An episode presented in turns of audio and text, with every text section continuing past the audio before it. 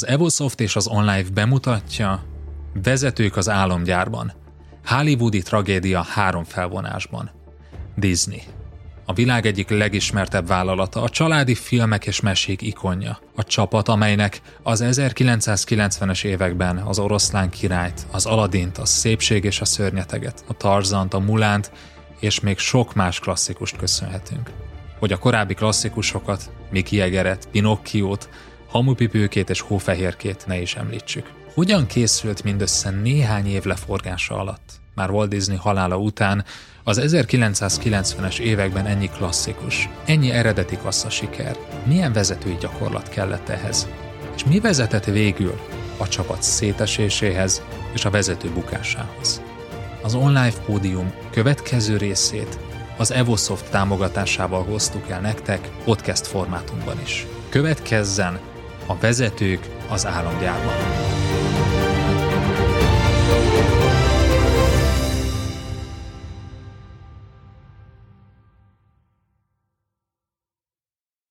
Flavius Honorius római császár Krisztus után 410-ben, uralkodásának 17. évében az észak-itáliai Ravennában hírt kapott egy szolgálójától. Felséges uram, Róma elveszett. A császár jajgatni és kiabálni kezdett. Ne! Róma! Édes Rómám! Hát csak néhány napja itt ettél a kezemből. A szolga vakarni kezdte a fejét. Nem igazán értette a metaforát. Mi az, hogy Róma itt evett a kezéből, és igen, akkor egyszer csak beugrott. Róma. Így hívják a császár kedvenc kakasát. A szolga gyorsan közbevágott. Felséges uram, nem, Róma a kakas jól van, megvan. Róma a főváros veszett el. Alarik gót király feldúlta és kifosztotta. Honorius császár végig sem engedte mondani, nagyot sóhajtva visszaült a trónra és azt mondta, hú, már azt hittem, a madaram Róma veszett el. Prokópius történetíró hozzáteszi, ilyen ostoba volt ekkoriban Róma uralkodója. Most talán nevetünk ezen, de ha az ókori Róma polgárai vagyunk, ez a történet elkeserít, megrémiszt, kétségbeeséssel tölt el, dühöt ébreszt bennünk. Talán tudod is, hogy milyen érzés. Talán dolgoztál már ilyen emberrel. Vagy ilyen embernek. Olyan vezetőnek, aki a Titanic süllyedése közben a székek helyes sorrendjéről kezdett el vitatkozni. Aki egy több millió forintos üzlet után egy 5000 forintos tételen akadt fenn aki Pitiáner bosszúból elgáncsol egy projektet, amelyből egyébként ő is profitálna, csak azért, mert az nem az ő ötlete volt. Aki, miközben a birodalma romokban áll, a csirkéit eteti, és megkönnyelbülve hallja, hogy nem a kiskakasa törte ki a csak a fővárosa esett el 800 év után először.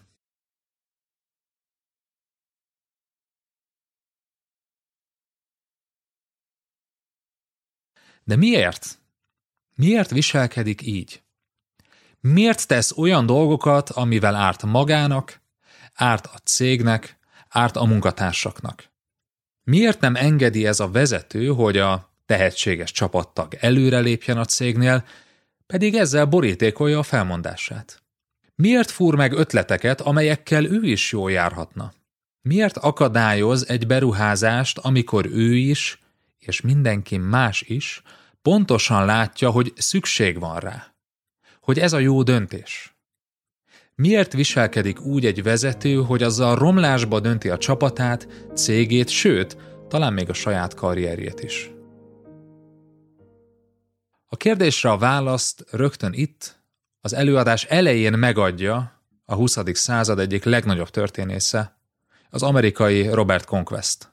Conquest a Szovjetunió fénykorában kutatta végig a kommunista levéltárakat és archívumokat, és írta meg Stalin első komoly nyugati életrajzát, és az 1930-as évek nagy terrorjának történetét.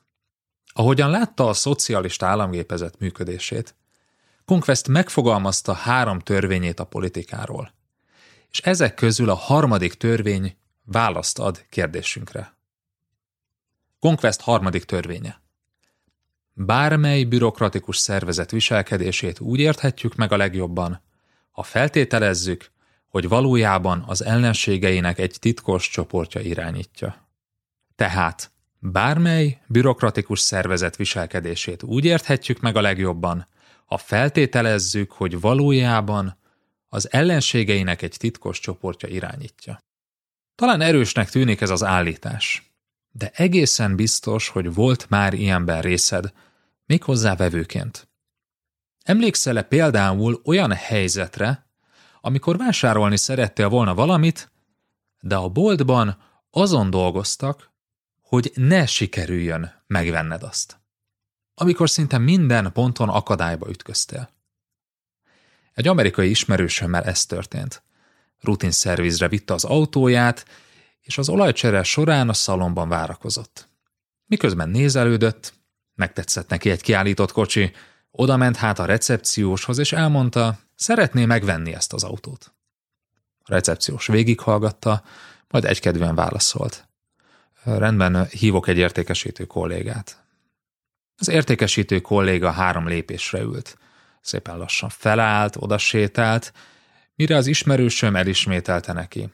Szeretném megvenni azt az autót. Az értékesítő srác megszólalt.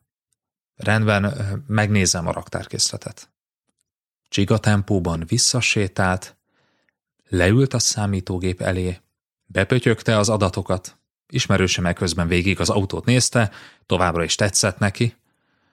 A srác pár perc múlva felállt, odament hozzá, és azt mondta, igen, ez az autó raktáron van. Hogy, hogy micsoda? Ismerősem ekkor már kissé ideges lett. Ezt a konkrét autót szeretném megvenni, mondta. És szeretném a szervizben álló autómat beszámítatni. Meg tudják becsülni az értékét, évek óta ide hordom szervizbe. Persze, hogyha csak egy túlig összeget tud mondani, az is rendben van, csak intézném közben a hitelt. Meg ha önöknek van hitelkonstrukciójuk, azt is szívesen meghallgatom. Az értékesítő srác erre zavartan nézett. Uram, ez nem ilyen egyszerű. Üljön le, beszéljük át a részleteket. Mire az ismerősöm, nem szeretném átbeszélni a részleteket, szeretném megvenni ezt az autót. Hát ezt sajnos nem tudom megoldani. Micsoda? Nem tudja eladni nekem ezt az autót? Ez, ez ennél bonyolultabb. Oké, akkor hagyjuk. Tegyük fel a kérdést. Vajon mi járt az autószalon alapítójának a fejében, amikor elindította ezt a kereskedést? Nem nehéz kitalálni. Az volt a célja, hogy autókat adjon el. De mi történt? Menet közben oda került a céghez pár ember. Néhányan az irodába, mások a szalonba, megint mások a központba, akik mintha azon dolgoznának, hogy mindezt megakadályozzák. Azon dolgoznak, szinte összeesküdtek annak érdekében, hogy az ismerősöm ne tudja megvásárolni az autót. De miért, miért kezd el valaki a szervezet céljai ellenében dolgozni? Miért viselkednek úgy egy-egy szervezet tagjai, vezetői, akár ügyvezető igazgatója, mintha a szervezet céljainak útjában állnának? Sokak szerint azért, mert önző, énközpontú, egoista, narcisztikus emberek kerülnek hatalomra. Hát ez okozza a romlást. Emiatt igaz Conquest harmadik törvénye. Ugye azért dolgozik a saját céljaiért, a szervezet céljai ellen, mert egy önző ember. Nem hajlandó háttérbe szorítani a saját érdekeit. Bár ebben is van igazság, a probléma ennél nagyobb. Messze nagyobb. És így érkezünk el a mai pódium témájához, a Disneyhez a világ egyik legismertebb vállalatához, a családi filmek és mesék ikonjához. Ahhoz a márkához, amelynek az 1990-es években az oroszlán királyt, az Aladint, a szépség és a szörnyeteget, a Tarzant, a Mulánt és még sok más klasszikust köszönhetünk, hogy a korábbi filmeket, Mickey Egeret, Pinocchiót, Haumupipőkét és Hófehérkét ne is említsem. Amikor erre az előadásra elkezdtem készülni, az járt a fejemben, hogy kiderítem. hogyan készült mindössze néhány év leforgása alatt már Walt Disney halála után az 1990-es években ennyi klasszikus, ennyi eredeti kassza siker. Milyen vezetői gyakorlat kellett ehhez? Amikor azonban elkezdtem mélyebbre ásni, egy unalmas, vállalati sztori helyett valami, valami mást találtam. Valami egészen mást. A Disney 1984 és 2004 között nem egy vállalkozásra, hanem inkább egy királyi udvarra emlékeztetett. Olyan, mintha 14. és 15. Lajos francia uralkodók udvartartásáról olvastam volna. A történet pedig olyan volt, mint egy Shakespeare-i királydráma. Intrikák, átverések, megtévesztés, ármánykodás, árulás, hatalmi harcok. A csúcson pedig egy tehetséges, de szeszélyes uralkodó, akinek ha nem jársz a kegyében, könnyen számüzetésben találod magad. Ritkán tekinthetünk be ilyen részletesen, ennyire mélyen egy vállalat életébe. A Disney ezen korszakában több korábbi felső vezető is pert indított a céggel szemben, és a vallomások és írásos bizonyítékok az Egyesült Államokban nyilvánosan hozzáférhetőek. James B. Stewart, a 2005-ben megjelent Disney World című könyv szerzője, több tízezer oldalnyi jegyzetet nézett végig, közöttük levelezéseket, üzeneteket és vallomásokat, és több száz interjút készített korábbi és akkori Disney alkalmazottakkal és felsővezetőkkel. Az eredmény egy igazi, húsz éven át tartó hollywoodi tragédia. Tragédia az irodalmi értelemben.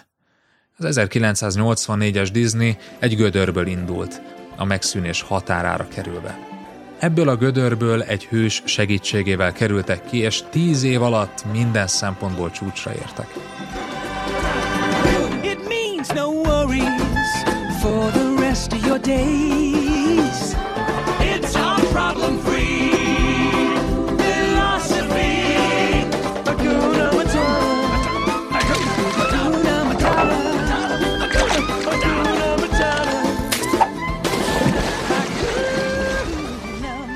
Ezután azonban jön egy törés.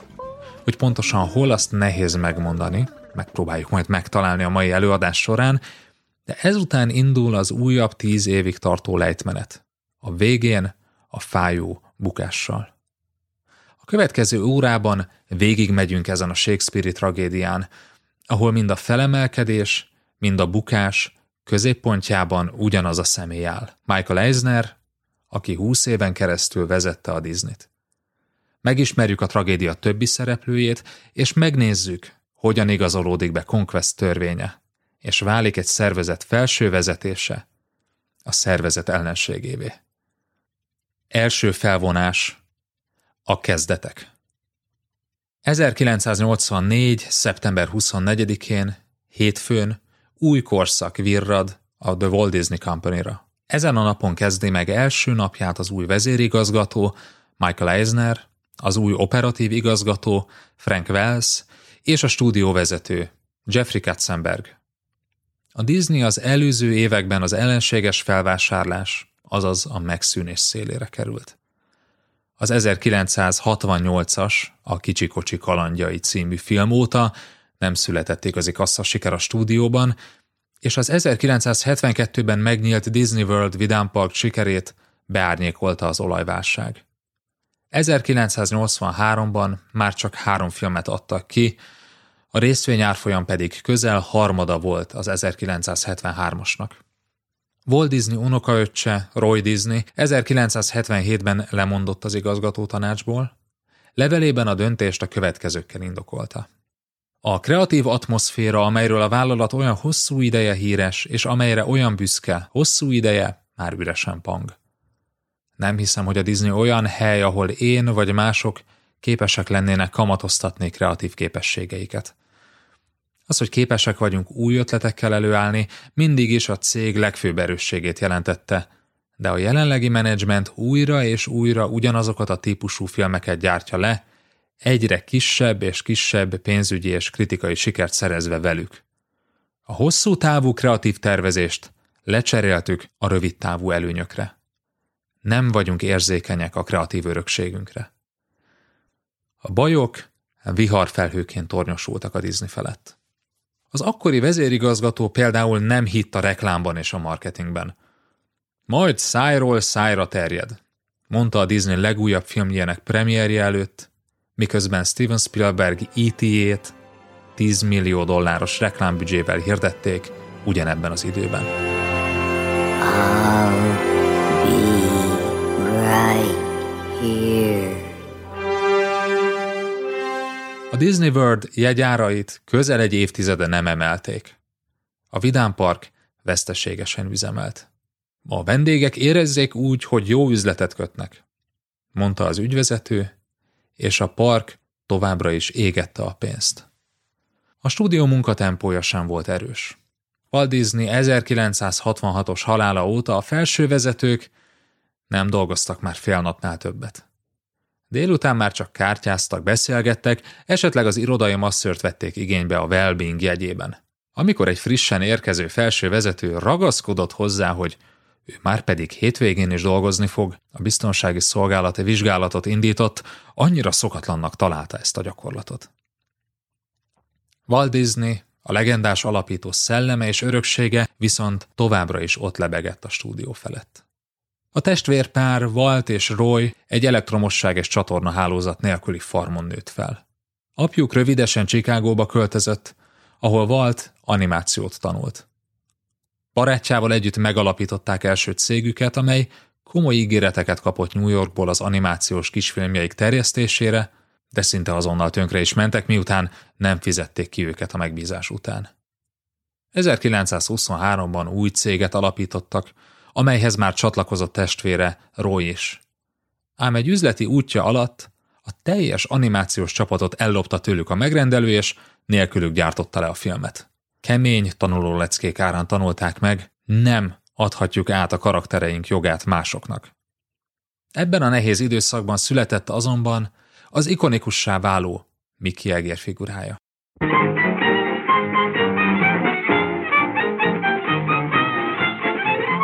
Majd az első kritikai és közönségsiker, a Hófehérke és a Hét törpe.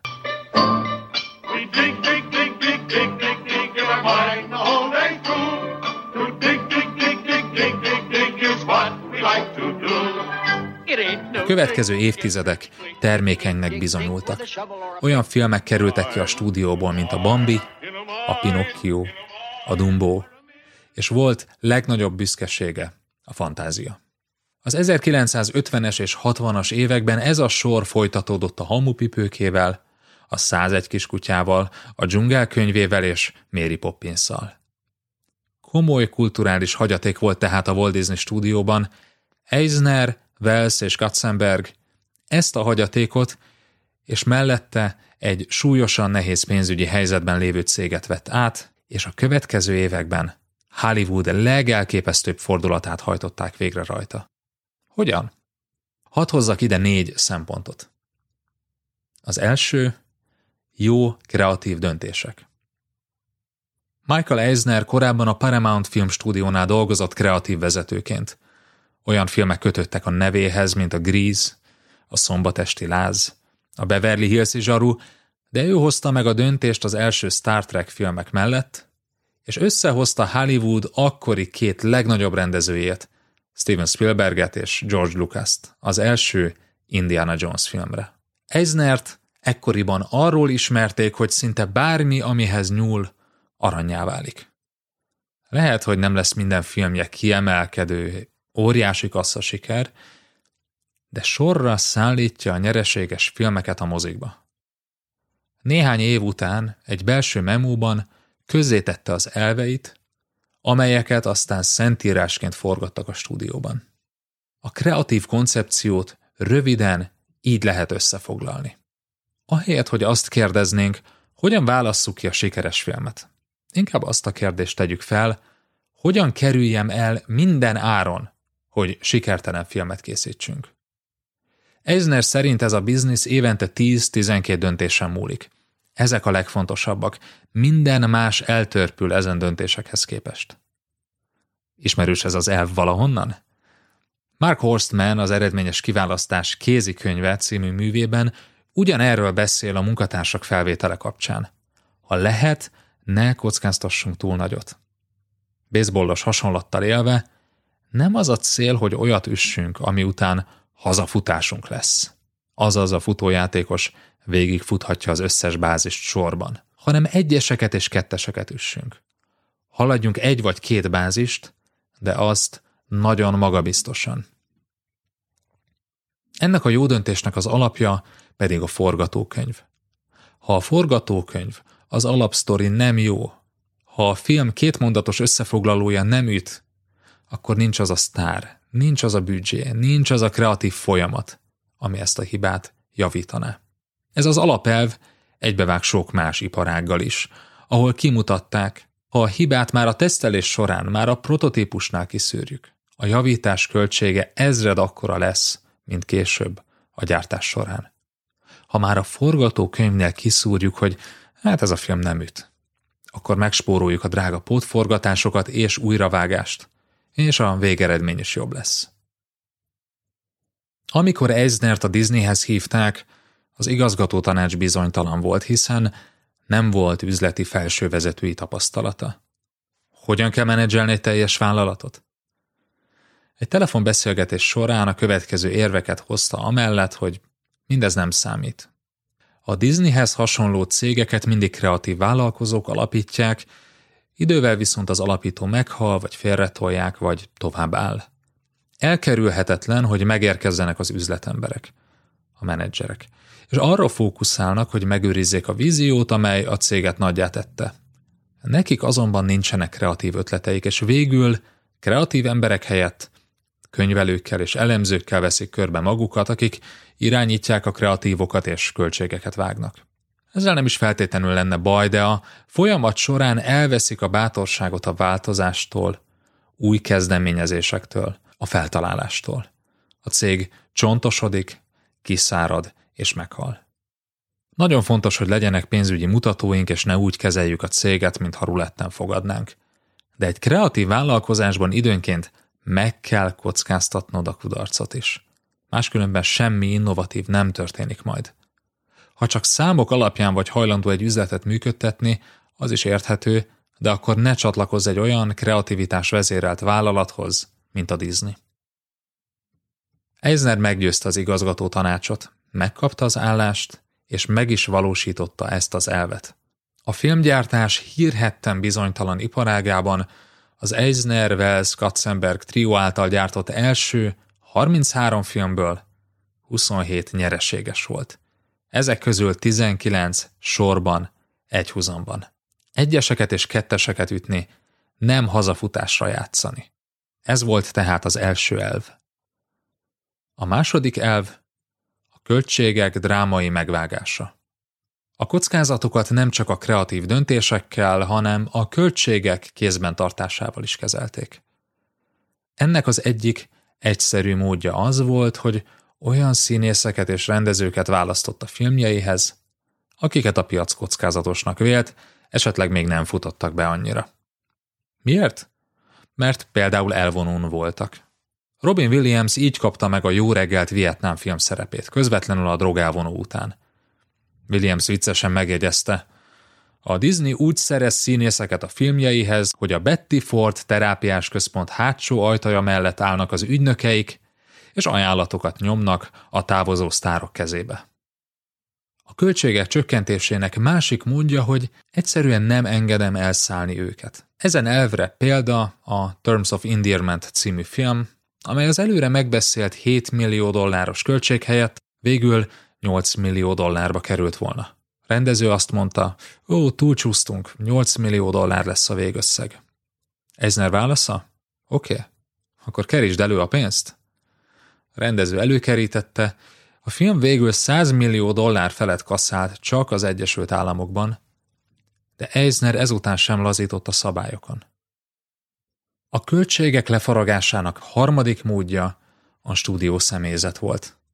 A Disney más stúdiókkal ellentétben nem alkalmi szerződésekkel, hanem munkaviszonyban foglalkoztatta a kollégákat. Két-háromszor annyian dolgoztak náluk, mint más stúdiókban, Ennek ellenére Eisner érkezésekor a legújabb animációs film már tíz éve készült, de még mindig nem volt készen. A munkatempó sem volt erős. Sokaknak már délben véget ért a munka a cégnél, leépítésekre volt tehát szükség. Abban viszont, ahogyan a leépítéseket végezték, már látszott, hogy milyen kultúrát teremt maga körül Eisner. A munkatársak jó pár évvel később így számoltak be erről. Michael szereti, amikor összeraknak hat pitbullt, és végignézheti, hogy melyik öt pusztul el a végére. A következő néhány évben túlélősót játszottak a Disneynél. Hogyan? Képzeld el például, hogy kineveznek téged egy feladatra, amely valaki máshoz tartozik. Ha jobban csinálod, őt kirúgják, te pedig maradhatsz. Így dőlt el a pozíció sorsa. Vagy, ahogyan az egy pénzügyi igazgatóval történt, belép az irodádba egy felső vezető, és megkérdezi, figyelj csak, pénzügyi vezető vagy, de mivel szeretnél valójában foglalkozni? Az említett pénzügyi vezető szeme felcsillant, hiszen már régóta vágyott valamilyen kreatívabb állásra. Nos, szeretnék marketinggel foglalkozni, mert mire a felső vezető felbeszakította. Ki vagy rúgva? Hogy, hogy micsoda? Ki vagy rúgva? Olyan emberekre van szükségem, akik szeretik azt a pozíciót, ahol vannak. Te egyértelműen nem akarsz pénzügyes maradni. Ezek a kegyetlen módszerek sokak kedvét elvették attól, hogy valaha is nagyvállalati környezetben dolgozzanak, de Eisner sikereivel ekkor nehéz volt vitatkozni. Bár valóban megvágta a költségeket, de itt, a leépítésnél már észrevehetjük a romlás első jeleit. A második elv tehát a költségek drámai megvágása volt. A harmadik elv kőkemény munka. A Disneynél nem volt négy napos munkahét.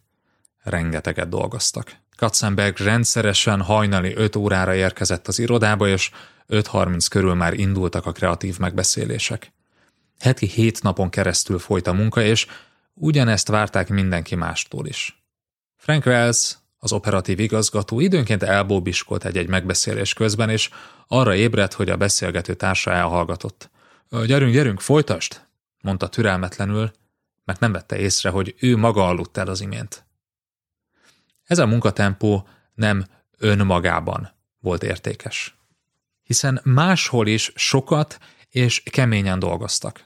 Amiben Eisner különleges volt, az az, hogy ezzel a nyomással képes volt kipiréselni a kreativitást a dolgozókból. Egy érzelmileg túlfűtött, feszült közeget hozott létre, amely ezt a feszültséget minden korábbinál jobb ötletekben vezette le. Ha nem jöttek az ötletek, bezárta az ajtót, és azt mondta, ma este nyolcra húsz új ötlettel távozunk innen. Délután hatra már megvoltak. Annak ellenére, hogy 1983-ban egy év alatt három filmet valósítottak meg. Ragadós volt a lelkesedése, és legendássá váltak a hétfői ebédek az üzletágvezetőkkel, ahol nem volt napirend, csak egymás után jöttek az ötletek és az elképzelések, jelentések és a döntések. Ezen ugrált a témák között. Volt, hogy pénzügyi jelentésekkel készültek, mire Eisner váratlanul megszólalt. Ma arról beszélgetünk, hogy Miki és Mini összeházasodjanak-e. Ilyen jellegű kérdések rendszeresen előfordultak. Kérte a munkatársait, hogy kérdőjelezzék meg a jelenlegi helyzetet. Mondjanak egy-egy olyan ötletet, ami szerintük már túlmegy egy határon. Olyan ötletet, amit túl kínosnak tartanak ahhoz, hogy egyébként behozzanak. A kőkemény munka meghozta a gyümölcsét. A fordulathoz azonban szükség volt egy negyedik elemre is. Negyedik elem néhány hosszú ideje váratott döntés és innováció. Mindössze négy év kellett a csapat érkezése után ahhoz, hogy a Disney működése nyeressége kevesebb, mint 300 millió dollárról 1987-re elérje a 800 millió dollárt. Amikor azonban végignézték a számokat, rájöttek, hogy a bevétel és nyereség növekedés túlnyomó része három kulcsfontosságú döntésből származik. Az első áremelés Disney Worldben. A vidámpark árai a parkolótól a belépőjegyeken át nevetségesen alacsonyak voltak. Röviddel Eisner megérkezése után egyik napról a másikra egyszerűen megemelték az árakat. A látogatók másnaptól ugyanúgy jöttek. Semmilyen elrettentő hatása nem volt a vendégekre, pedig korábban évekig ezzel az érvel akadályozta a vezérigazgató az áremelést. A második ilyen döntés saját hotel üzletág elindítása és terjeszkedés.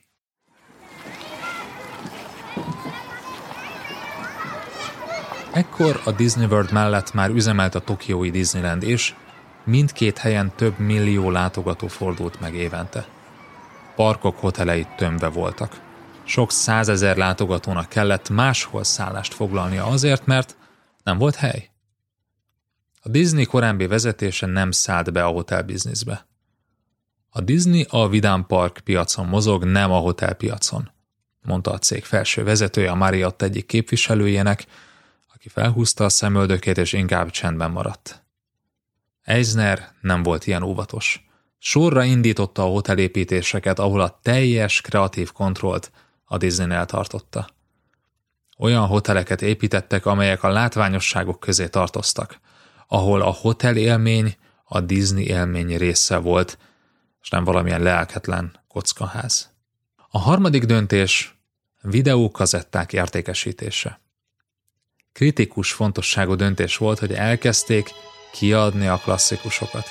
Immár videókazettán. Fantázia, Pinocchio, Hófehérke és a hét törpe. Otthon a tévén. Ez az egyetlen döntés dollár százmilliókat jelentett az első években. Miután 15 millió darabot adtak el csak a fantáziából, Eisner felhívta Walt Disney özvegyét, hogy elúságolja, a fantázia 50 év után végre nyereséget termelt. Mi ennek a tanulság a válságmenedzsment szempontból? Egyrészt az előző három ötletből kettő nem volt újdonság. Az áremelés és a hotelbiznisz ezerszer felmerült a korábbi felső vezetői körben is. Ugyanazokat az érveket, számokat, adatokat látták. Ugyanannyira magától értetődő volt, hogy ebbe érdemes belevágni, mint nektek, kedves hallgatók. Eisner mindössze annyit tett, hogy meghozta a döntéseket, és végigvitte azokat. Igen, ahogyan korábban is láttuk, hozott forradalmi újításokat is a Disneyhez, de az első évtized sikerét olyan döntések alapozták meg, amelyek már korábban is ott voltak az asztalon. Másrészt, a harmadik ötletért, amely a videókazetták értékesítése, Eisner egyáltalán nem rajongott, és ezzel nem volt egyedül. Nagyon nehezen ment át a javaslat a felső vezetőkön. Ezt a szempontot gyakran kihagyjuk a felső vezetők teljesítményéből. Azt gondoljuk ugyanis, hogy a vízionárius felső vezetők látják maguk előtt a jövőt, és kétségek nélkül mennek előre. Ez gyakran nem így van. Tudtad például, hogy Steve Jobs hónapokig ellenállt az iPhone ötletének? This is one device. And we are calling it iPhone. Sok felső vezető dolgozott az Apple-nél azon, hogy meggyőzze őt az első okostelefonról. Ugyanígy Eisnert és a Disney néhány felsővezetőjét hetekig, hónapokig győzködték arról, hogy adják ki videókazettán a klasszikusokat, amelyek egyébként ott porosodtak a raktárban, és pár évente elővették őket újravetítésre. Vezetőként alábecsüljük ennek a szerepét, pedig nekünk is dolgunk van a felső vezetőink meggyőzésével. Néhány hete egy vezetői konferencián dr. Táros Péter, a Foxconn csoport magyarországi vezetője, arról beszélt, hogy a nemzetközi beruházásoknál igenis fontos, hogy javaslatot vigyünk a nemzetközi vezetőség elé. Érveljünk és lobbizzunk amellett, hogy Magyarországra hozzák a beruházást. Néha ilyen béna kacsaként ülünk és várjuk, hogy odafent meghozzanak egy számunkra kedves döntést. Miért? Mert azt hisszük, hogy a felső vezetők így működnek pedig sem az Apple-nél, sem a Disney-nél nem így működtek. Másrészt felső vezetőként tegyük fel a kérdést. Mennyire vagyok meggyőzhető? Ha mások meggyőzhetnek olyan ötletekről, amelyeket elsőre talán butaságnak tartok, abból zseniális eredmények születhetnek. Eisner a Disneynél töltött első évtizedben többször megmutatta, hogy képes erre. Meggyőzhető volt. És, ami talán még fontosabb, voltak mellette olyanok, akik meggyőzték. A Disney néhány év alatt a megszűnés széléről Hollywood élére repült. És ennek alapját mindössze néhány döntést teremtette meg. Az 1980-as évek végére pedig sorra születtek a kritikusok által is elismert filmek, mesék, miközben a cég évről évre 20% felett növekedett. Eisner és vezetőtársai dollár 10 milliókkal gazdagodtak, évente dőltek meg a bevételi és nyereségrekordok. A formula működött, egy sikeres vezető, sikeres csapattal. Mi baj történhetne?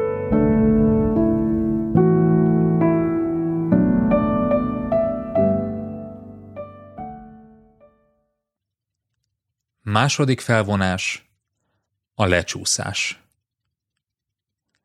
1994. március 27-én, húsvét vasárnap Michael Eisner a családjával vacsorázott, amikor megcsörrent a telefon. A személyi titkárja hívta, ami szokatlan volt, családi program közben nem szokták zavarni. Michael szólalt meg a telefonban. Frank meghalt. Frank Wells, a Disney operatív vezetője, a cég második embere egy sielésről tartott hazafelé, amikor helikopterük a földbe csapódott. A másik helikopter szerencsésen célba ért, benne Wells fiával és a család barátjával, Clint Eastwooddal. Wells az első pillanattól Eisner társa volt a cégnél, és hajlandó volt egy lépéssel hátrébb lépni, hogy Michaelnek ne kelljen osztozni a vezérigazgatói poszton. Sokan úgy fogalmaztak, Frank fék volt Eisneren. Egy felső vezető később így nyilatkozott. Idézem. Frank ugyanolyan hirtelen ember tudott lenni, mint Michael, de racionális ember volt. Michael nem volt racionális. Frank volt a mediátor. Együttérző volt, megértette a problémáinkat, le tudta nyugtatni az egymással harcoló feleket. Egy másik vezető azt mondta, ki kellett zárni Michael-t a szobából, mert képtelenség volt döntésre jutni úgy, hogy ő is ott volt. Ha bent volt a szobában, később fel kellett hívni Franket, és ő elérte Michaelnél, hogy megkapd, amit szeretnél. Így válhatott minden aranyá a páros kezében. Wells tartotta tehát féken Eisner erős impulzusait. Ebben nem volt teljesen sikeres, de elég jól végezte a dolgát ahhoz, hogy a kreatív folyamatok jól működjenek a cégnél. A fék viszont eltűnt. Frank nem volt többé. A következő tíz évben sem Wells korábbi pozícióját, sem a szerepét Eisner mellett igazán nem tölti be senki. Hiszen kit hívjon meg a legendás vezérigazgató? A Disney sikereinek csúcsán arra, hogy fékezze az impulzusait. Ki vállalná ezt önként? Szeretjük a vezetői mítoszokat, top menedzser legendáját, aki egyedül viszi a hátán a szervezetet. De vajon mi kell még ahhoz, hogy ez a vezető sikeres legyen? Mi kell ahhoz, hogy az erősségei ne váljanak gyengeségé? Mi tudjuk, hogy mi történne, ha elmenne egy kulcsember a csapatunkból? Úgy tekintünk az embereinkre, mint fogaskerekekre, akiknek az a dolga, hogy egy feladatot végrehajtsanak, és bármikor lecserélhetőek? Vagy észrevesszük, amire Wells példája is rámutat, hogy, hogy egy rendszerben működünk. Hogy az az ember nem csak annyi, mint amit papíron számszerűen kimutathatóan elvégez. És épp ezért nem pótolhatjuk őket olyan egyszerűen. Elérkezünk tehát a tragédia csúcspontjára, és elindulunk a lejtőn. Wells halála után kipattantak azok a feszültségek, amelyek régóta fortak a Disneynél. A lecsúszás második döntő pillanatára pedig csak néhány hónapot kell várni.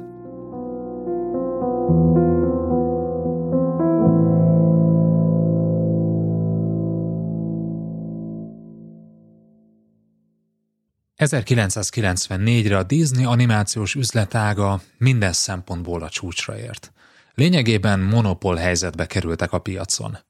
Egymást követő években jött ki a Szépség és a Szörnyeteg, az Oroszlán király, az Aladin, a Pocahontas és a Notre Dame toronyőr. Ezek olyan filmek, amelyek óriási pénzügyi sikert és számtalan díjat, közöttük Oscar díjakat hoztak a Disneynek. A 90-es évek közepére ez az üzletág hozta össze a vállalat működési nyereségének jó részét. Ennek a sikernek központi figurája, a főiskolát sem végzett, Jeffrey Katzenberg volt, aki Eisner és Wells mellett kezdett a vállalatnál. Katzenberg minden animációs filmben nyakig benne volt. A megírástól a gyártáson át, a promócióig, a megvalósítás teljes folyamatában részt vett. Emlékezzünk vissza a Conquest harmadik törvényére. Bármely bürokratikus szervezet viselkedését úgy érthetjük meg a legjobban, ha feltételezzük, hogy valójában az ellenségeinek egy titkos csoportja irányítja. Ha azt feltételezzük, hogy a Disney-t nem a Disney ellenségei irányítják, akkor ezt az embert minden áron meg akarjuk tartani, ugye? Vagyis hát szinte minden áron. Főleg akkor, ha ő is maradni akar a cégnél, igaz? De ha a Disney ellenségei vagyunk, akik beépültek a felső vezetésbe, akkor mit csinálnánk? Legyünk kreatívak. Például minden áron ki akarnánk rúgni ezt az embert a cégtől, és ha lehet, a kirúgás kerüljön a vállalatnak nagyon-nagyon-nagyon sok pénzébe. Nos, melyik történt? 1994 őszén a Disney sikereinek csúcsán a stúdió vezetőjét, Jeffrey Katzenberget 19 év közös munka után lemondatták a pozíciójáról.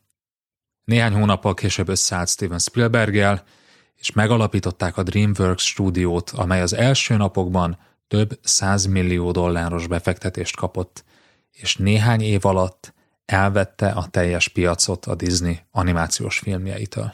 A lemondás nem előzmények nélkül történt. Az előző néhány évben Eisner szinte fröcsögő gyűlölettel beszélt arról, hogy meg akar szabadulni Katzenbergtől. Hogy elege van belőle. De miért?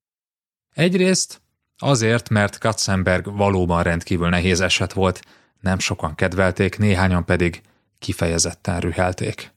Tett is érte. Nem nagyon érdekelte, hogy mások mit gondolnak róla.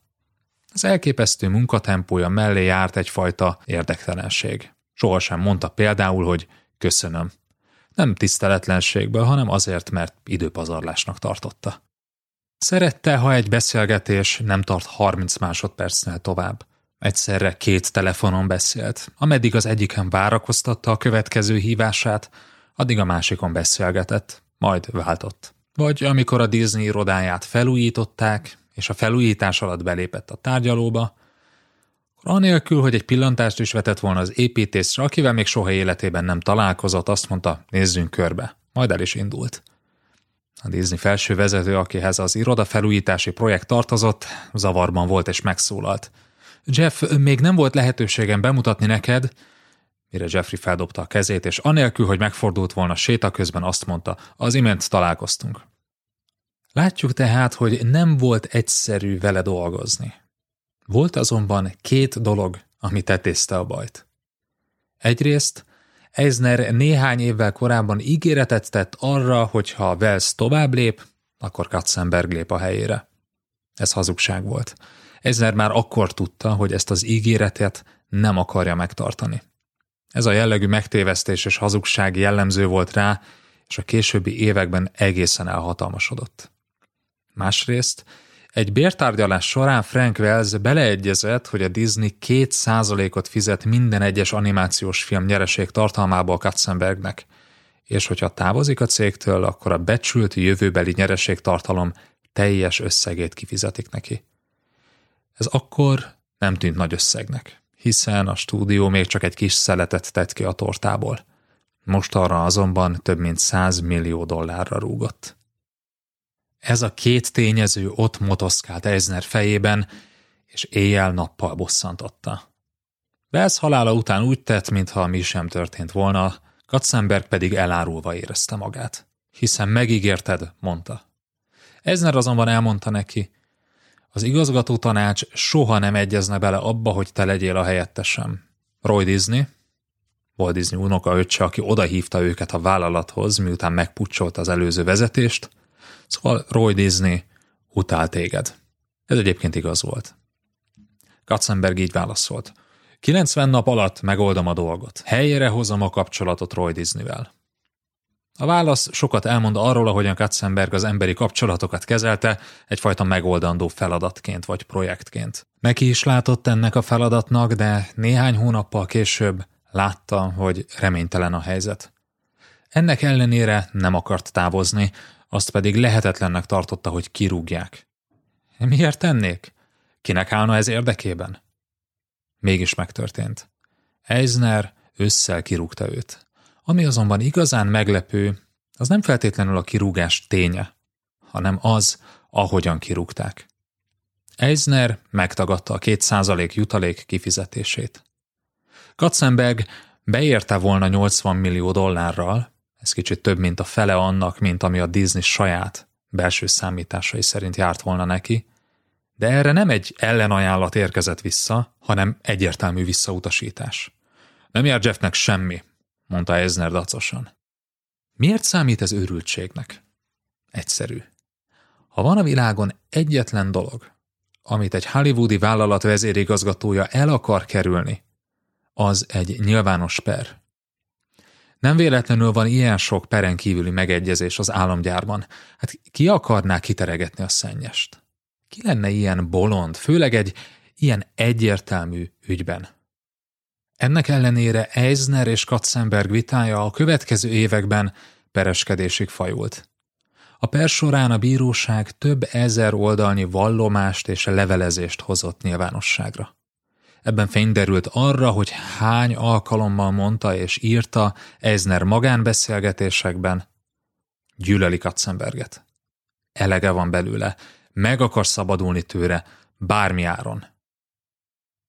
Több éves pereskedés után a Disney és Katzenberg végül megegyeztek. A Jeffrey Katzenbergnek fizetendő összeg jogi költségek nélkül 280 millió dollár lett.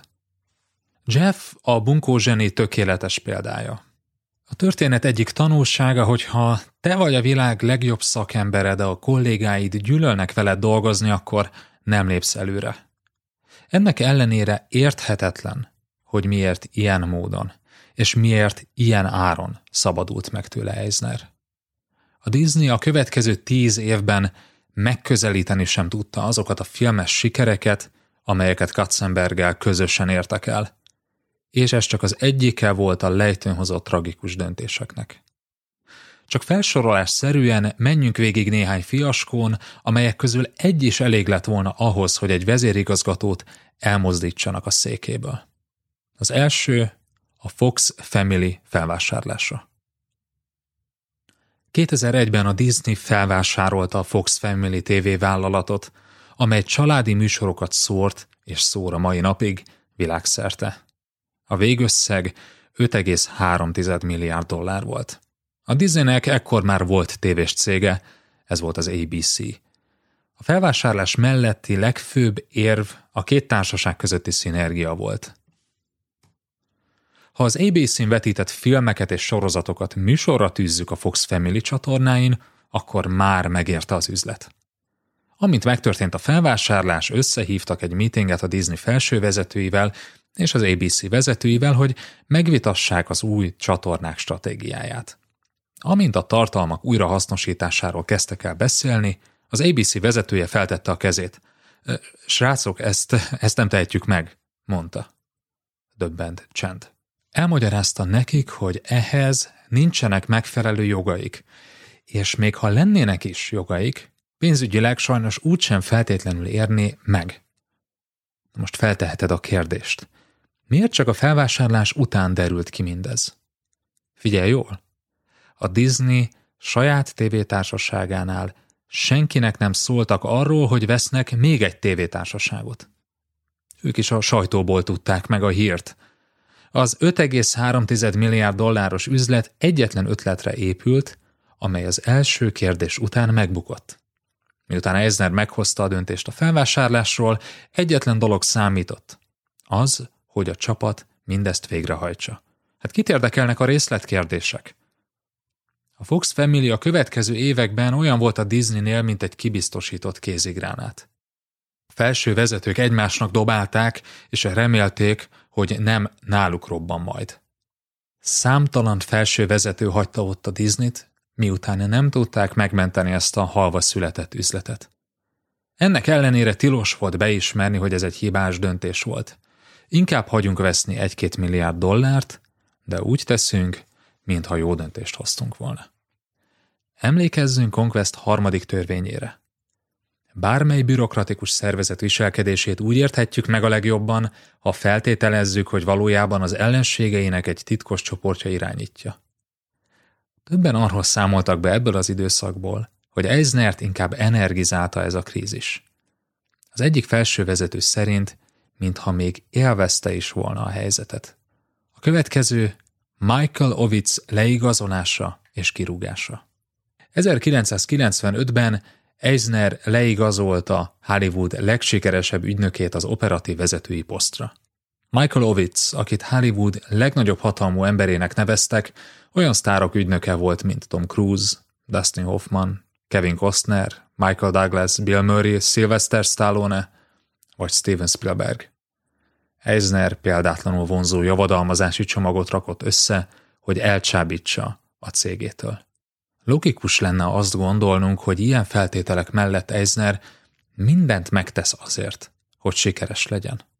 Ugye? Hát nézzük meg, hogyan telt az operatív igazgató első munkanapja. Miután megérkezett az irodájába, Eisner és két másik felső vezető áldott. A pénzügyi igazgató, a CFO, aki elvileg az ő leendő beosztottja lett volna, így köszöntötte őt. Üdv a cégnél, ja és szeretném, ha tudnád, hogy sohasem dolgozok majd neked.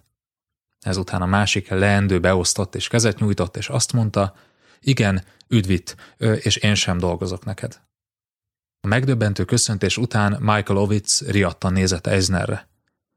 A vezérigazgató azonban némán állt és nézett maga elé. Semmit nem tett. Egy szót sem szólt. Ott volt a cég új operatív vezetője, aki feladta Hollywood egyik legjobban menő ügynökségét, és az első percben kiderült, hogy megbukott a pozícióban. A személy, aki pedig odahívta őt, mindezt szótlanul nézi. Ennek ellenére Ovitz maradt a cégnél, és becsületére szóljon, mindent megtett a sikerért. Ahogyan végigolvastam, az ő bő egyéves pályafutását a Disneynél egyszerűen nem fért a fejembe. Miért? Miért hívok ide valakit operatív vezetőnek, és miért dolgozok ezután a következő évben vezérigazgatóként szinte félállásban azon, hogy szabotáljam és tönkretegyem őt? Ovica következőképp nyilatkozott erről. Egyszerűen nem értem. Hogyan történhet meg, hogy 30 éven keresztül Eisner minden területen bízott bennem, de az első munkanapjától kezdve semmit nem hitt el nekem. Szörnyű volt az újságban névtelenül azt olvasnom, hogy én vagyok az Antikrisztus, de hogy Eisner nem támogatott, vagy hit bennem, egy még nagyobb ütés volt számomra. Bármit vitt oda ez az ember Eisner elé, az nem volt jó. Bármilyen üzletet kötött, egy pillanat alatt lesöpörték komment nélkül. Ha megkérték, hogy oldjon meg egy problémát, és ő megoldotta, akkor tajtékozva kérte számon őt a pénzügyi igazgató, hogy miért úgy oldotta meg ezt a problémát. Nem találok más szót, csak az őrületet. Mindarra, ami ezzel a pozitív, becsületes emberrel történt. Tönkretett reputáció, feladott ügynöki karrier. Ovitz egyéves pályafutása a Disneynek 180 millió dollárba került.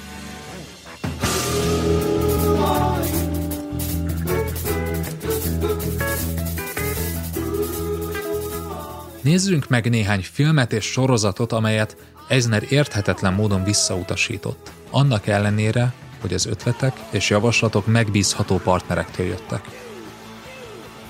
CSI helyszínelők Survivor. Mafiózók. Eisner mindhármat lepattintotta, eladták hát őket máshova. Ez a három sorozat a következő években állandó fejfájást jelentett a Disneynek, hiszen a konkurens csatornákon elképesztő nézettséggel futottak.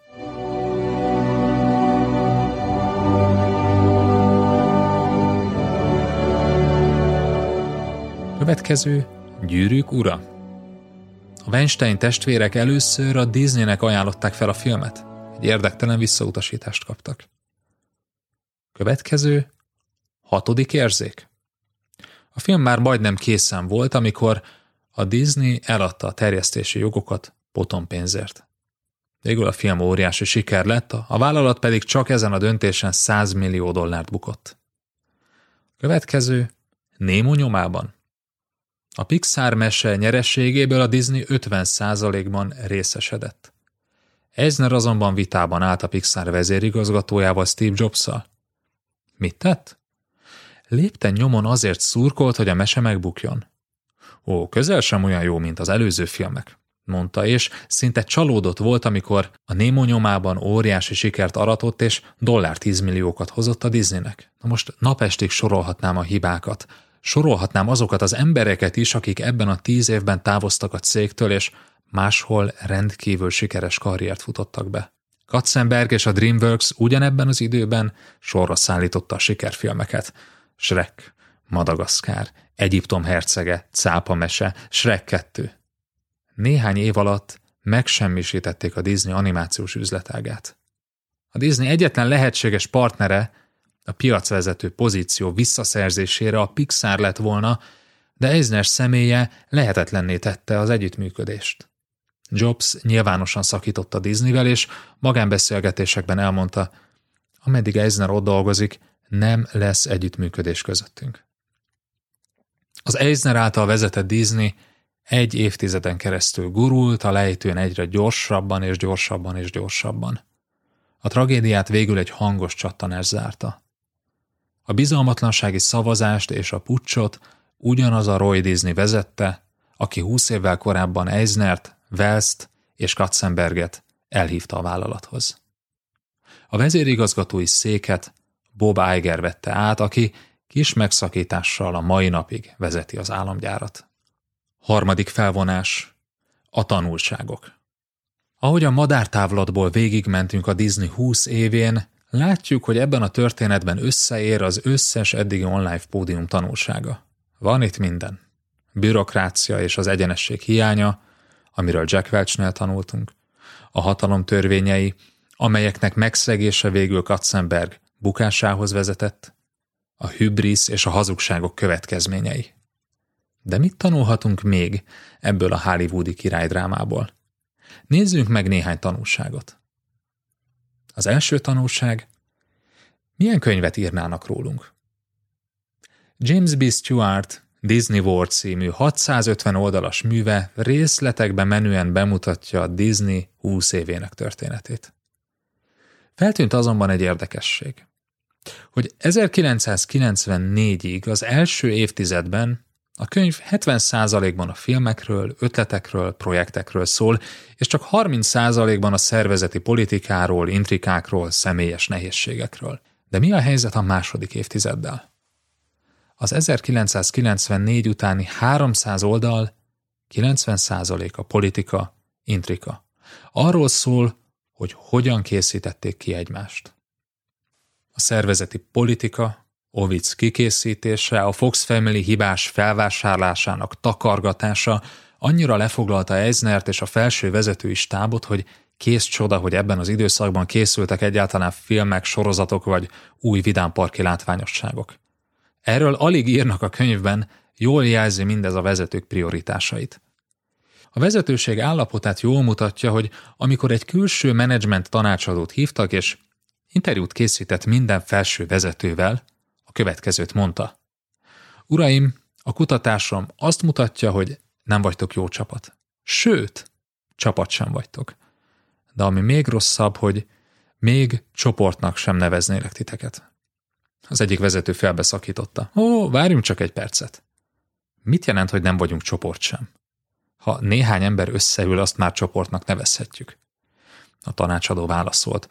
Uraim, olyan rossz a helyzet, hogy még csoportnak sem nevezhetünk benneteket. Eisner vitatkozni kezdett. Hát hogy mondhatsz ilyet? Nem jártál még a legendás hétfői vezetői ebédeken. Mondanom sem kell, hogy a tanácsadó visszajelzése süket fülekre talált.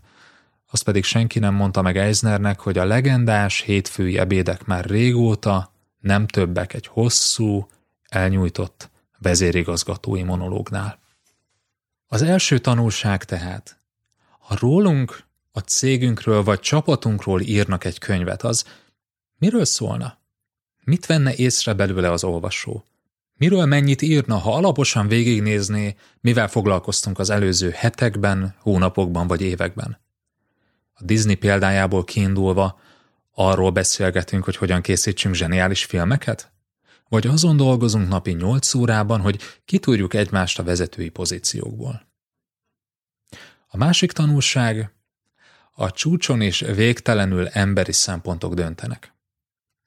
Sokak fejében él az a mítosz, hogy odafent a nagy emberek, a komoly cégvezetők már csak számokkal alátámasztott logikus döntéseket hoznak, és az emberi szempontokat háttérbe szorítják. A Disney tragédia után ilyen illúzióink már nem lehetnek. Ez sohasem volt igaz, és sohasem lesz igaz, ameddig emberek vezetik a cégeket. Nézzük meg ezt egy komoly üzleti döntés példáján keresztül. Amikor Eisner 1984-ben átvette a céget, az első közös meeting végén megkérdezte Roy Disney-t. Mondd Roy, te mit csinálsz majd a vállalatnál? Roy meglepődött, hát még nem gondolkozott ezen a kérdésen. Spontán rávágta. Mit szólnátok, ha az animációs üzletággal foglalkoznék? Szerintem titeket nem izgat, de én ismerem ott a folyamatokat és az embereket. Ezer és Wells úgy tervezte, hogy bezárják az üzletágat. De ha Roy akarja, csinálja nyugodtan. Így születnek komoly, logikus, tisztán üzleti döntések odafent. Akár tetszik, akár nem, fogadjuk el.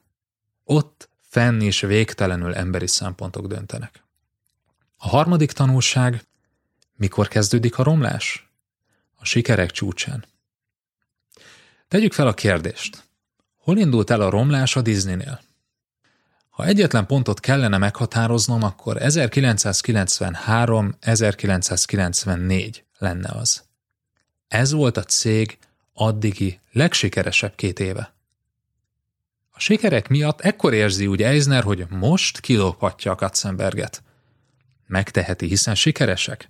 Megteheti, annak ellenére, hogy az operatív vezető néhány hónapja halt meg tragikus hirtelenséggel. De hát sikeresek, nem? Ki kérdőjelezné meg? Jó megy a szekér, nem? Ő mentette meg a céget, nem? Ha a romlás a sikerek csúcsán kezdődik, akkor hogyan lehet mindezt megelőzni? Ebben tanulhatunk Steve Jobs-tól. Az Apple egyik vezető fejlesztője arról mesélt, hogy akár óriási sikert, akár kudarcot értek el a cégnél, elvárás volt, hogy másnap már ne nagyon foglalkozzunk vele. Az Apple-nél nem illik sokáig ünnepelni.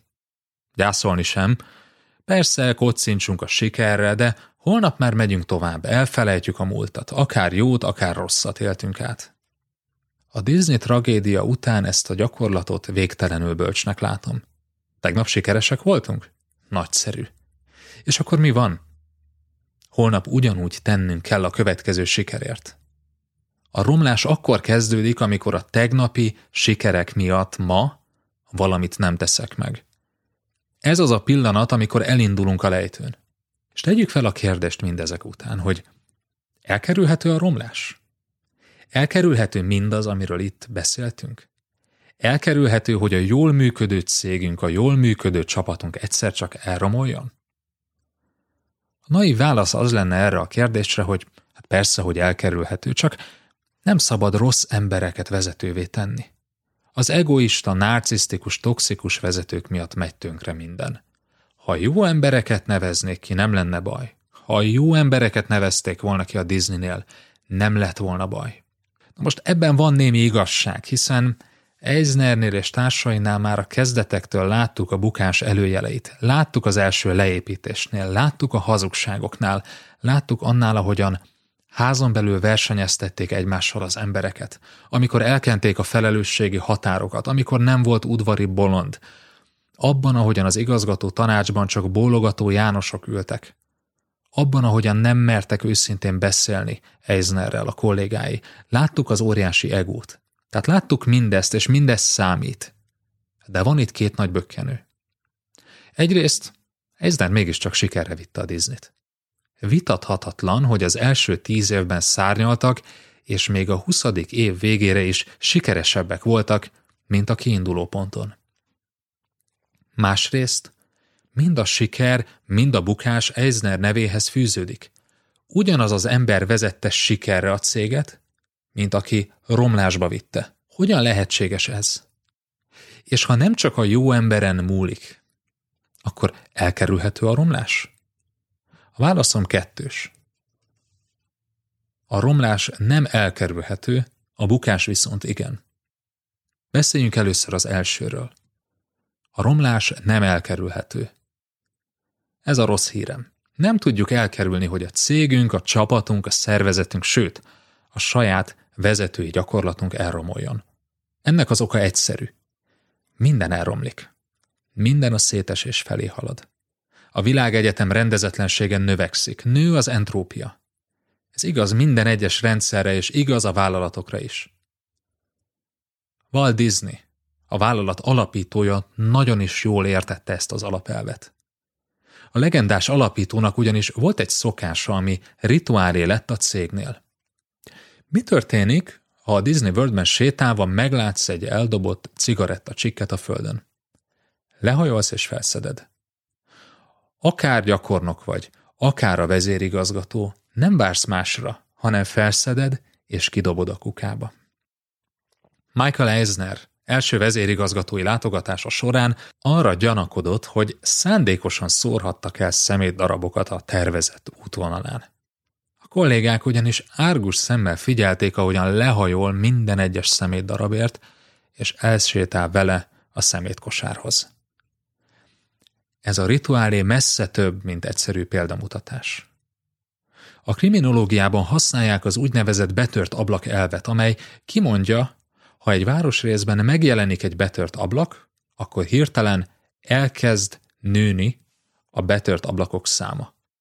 A betört ablakokat aztán követi a graffiti, majd a lopások, a rongálások, és ezután az erőszakos cselekmények is. A betört ablakok további betört ablakokat gerjesztenek. Figyelj csak meg! Ha közterületen, mondjuk egy erdő vagy egy park szélén megjelenik egy kis szeméthalom, az idővel egyre nagyobb és nagyobb szeméthalommá változik. Nem azért, mert ugyanazok hordják oda a szemetet, hanem azért, mert mindenki más is úgy gondolja, hogy ide normális letenni a szemetet. Ha megengedünk egy kis szétesést, egy kis rendetlenséget, az további rendetlenséget szül. Walt Disney pontosan tudta, hogy elkerülhetetlen, hogy időnként legyen eldobott szemét Disneylandben. Ha egy tökéletesen tiszta parkot adok át, az definíció szerint később csak rosszabb lehet, csak a szétesés felé haladhat. Mi az egyetlen dolog, amit tehetek? Minden adandó alkalommal felveszem a szemetet. Ha nem veszem fel, azzal csak gyorsítom a romlást. De hát Eisner pontosan tudta ezt. Emlékezzünk csak vissza az előadás elejére. Mit mondott 1984-ben az igazgató tanácsnak? A Disneyhez hasonló cégeket mindig kreatív vállalkozók alapítják, idővel viszont az alapító meghal, vagy félretolják, vagy továbbáll. Elkerülhetetlen, hogy megérkezzenek az üzletemberek, a menedzserek, és ők arra fókuszálnak, hogy megőrizzék a víziót, amely a céget nagyjá tette. Nekik azonban nincsenek kreatív ötleteik, és végül kreatív emberek helyett könyvelőkkel és elemzőkkel veszik körbe magukat, akik irányítják a kreatívokat, és mindenhol költségeket vágnak. Ezzel nem is feltétlenül lenne baj, de a folyamat során elveszik a bátorságot a változástól, új kezdeményezésektől, a feltalálástól. A cég csontosodik, kiszárad és meghal. Ezt a bürokrácia vastörvényének nevezhetjük. A céget olyan emberek alapítják, akik a szervezet céljaiért dolgoznak. De időben megjelennek emberek, akik már csak a szervezetért dolgoznak.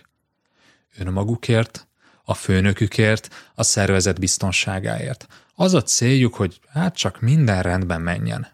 Persze az iroda falán továbbra is ott az eredeti küldetés.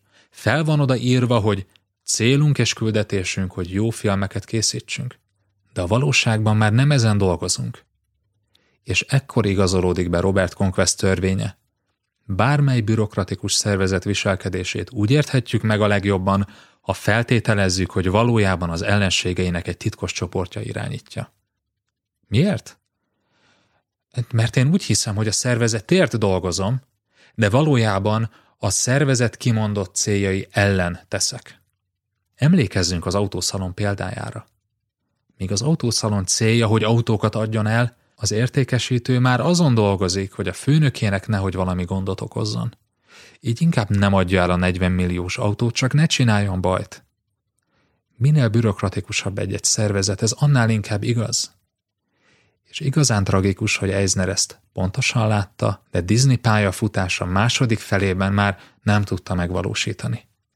Ha a vezérigazgató is azt figyeli árgus szemekkel, hogy hogyan tudná az összes sikert magára húzni, és hogyan tudna minden kudarcot másra tolni, akkor persze, hogy mások is ezt fogják követni. És egy szervezet, amit ilyen vezérigazgató vezet, miben különbözik attól a cégtől, amelyet titokban az ellenségei üzemeltetnek? Semmiben. Ez volt tehát a rossz hír, a romlás nem elkerülhető. Nem tudta elkerülni Eisner, és nem tudjuk elkerülni mi sem. Az entrópia, a rendezetlenség növekszik. Ez természetes. Van azonban egy jó hírem is, hogy a bukás elkerülhető. Ugye a rendezetlenség magától növekszik, de önmagától sohasem csökken. A pohár önmagától széttörik, de önmagától sohasem áll össze darabjaiból. A bukást csak akkor kerülhetjük el, ha energiát teszünk a rendszerbe. Folyamatosan újra és újra lankadatlanul feltesszük a kérdést. Biztos, hogy ez a küldetésünk? Várjunk csak, ez most rólunk szól? A mi kényelmünkről? A mi egónkról? A mi pillanatnyi vágyainkról? Vagy az ügyfeleinkről? Vagy ez a döntés tényleg segít elérni a céljainkat? Segít ahhoz, hogy jobb filmet készítsünk? Ez elsősorban a felső vezető felelőssége, hiszen fejétől bűzlik a hal. Nekünk kell feltennünk ezeket a kérdéseket újra és újra szakadatlanul. Mark Horstman, az Eredményes Menedzser című könyv szerzője azt mondja, idézem, a felső vezetőként nem vállalsz néha olyan kockázatot, amiért kirúghatnak, akkor nem végzed elég jól a munkádat. Idézet vége ha legalább néha nincs ott az esélye annak, hogy ha kudarcot vallok, akkor, akkor kirúgnak a döntésemért. Akkor felső vezetőként definíció szerint kudarcot vallottam. Könnyen lehet, hogy én már régen a szervezetért dolgozom, és nem a szervezet céljaiért. Azon dolgozom, hogy a papírmunka rendben legyen, hogy üzemeltessem a dolgokat, és nem azon, hogy mondjuk eladjam az autót a szalomban. És tegyük fel a kérdést, hogy vajon ki lehet-e rúgni egy vezetőt azért, mert sohasem tesz olyat, amiben ott van a kirúgás kockázata. Ezt a munkát, ezt az energiát, amit beleteszünk a rendszerbe, ezt sohasem hagyhatjuk abba. Nem létezik olyan szervezet, amely elkészült, amely már jó. Olyan cég, amely az induláskor jó volt, és önmagától jó is marad. Nem létezik olyan csapat, amely jól működött, és önmagától jól működik tovább. Amint lankad a figyelmünk, amint eltűrünk valamit, amit tavaly talán még nem tűrtünk volna el, azonnal megindul a romlás. G.K. Chesterton, a száz éve élt angol író mondta, idézem, sokan azt gondolják, hogy ha a dolgokat magukra hagyjuk, megmaradnak eredeti állapotukban. Csak hogy ez nem igaz. Ha valamit magára hagyunk, a változások özenének tesszük ki. Ha magára hagyunk egy fehér jelzőoszlopot, az hamarosan fekete lesz. Ha azt akarjuk, hogy fehér legyen, újra meg újra be kell mázolnunk, vagyis szüntelenül forradalmat kell csinálni. Röviden, ha a régi útjelzőre van szükségünk, szakadatlanul új útjelzőre kell törekednünk. És ami igaz még a lelketlen tárgyakra is, sajátságos és rettentő értelemben igaz az emberi dolgokra. Az állampolgárnak csak nem természetellenes fokon ébernek kell lennie, amiatt az iszonyú gyorsaság miatt, melyel az emberi intézmények elavulnak. Idézet vége. Mi tehát a dolgunk? Ha letettünk egy fehér útjelzőt, ha alapítottunk egy szervezetet, ha kitűztünk egy célt, akkor azt úgy őrizhetjük meg, ha napról napra újra fehérre festjük. Mert a romlás, a feketedés nem elkerülhető. De ha napról napra újra festjük, ha napról napra forradalmat csinálunk, ha napról napra új útjelzőre törekszünk, akkor valójában minden nap megmarad a régi.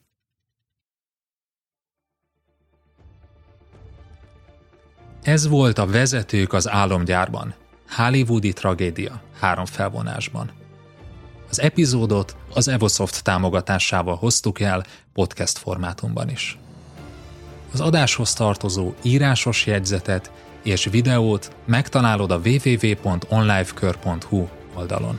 Ha tetszett az epizód, akkor iratkozz fel YouTube csatornánkra, vagy látogass el a www.onlifekör.hu oldalra, ahol több mint 150 vezetői tananyagot és útmutatót találsz. Az OnLive Pódium további epizódjait megtalálod az OnLive YouTube csatornáján. Én Ungvári Péter, az OnLive társalapítója voltam, köszönöm megtisztelő figyelmed, sok sikert kívánok a megvalósításhoz.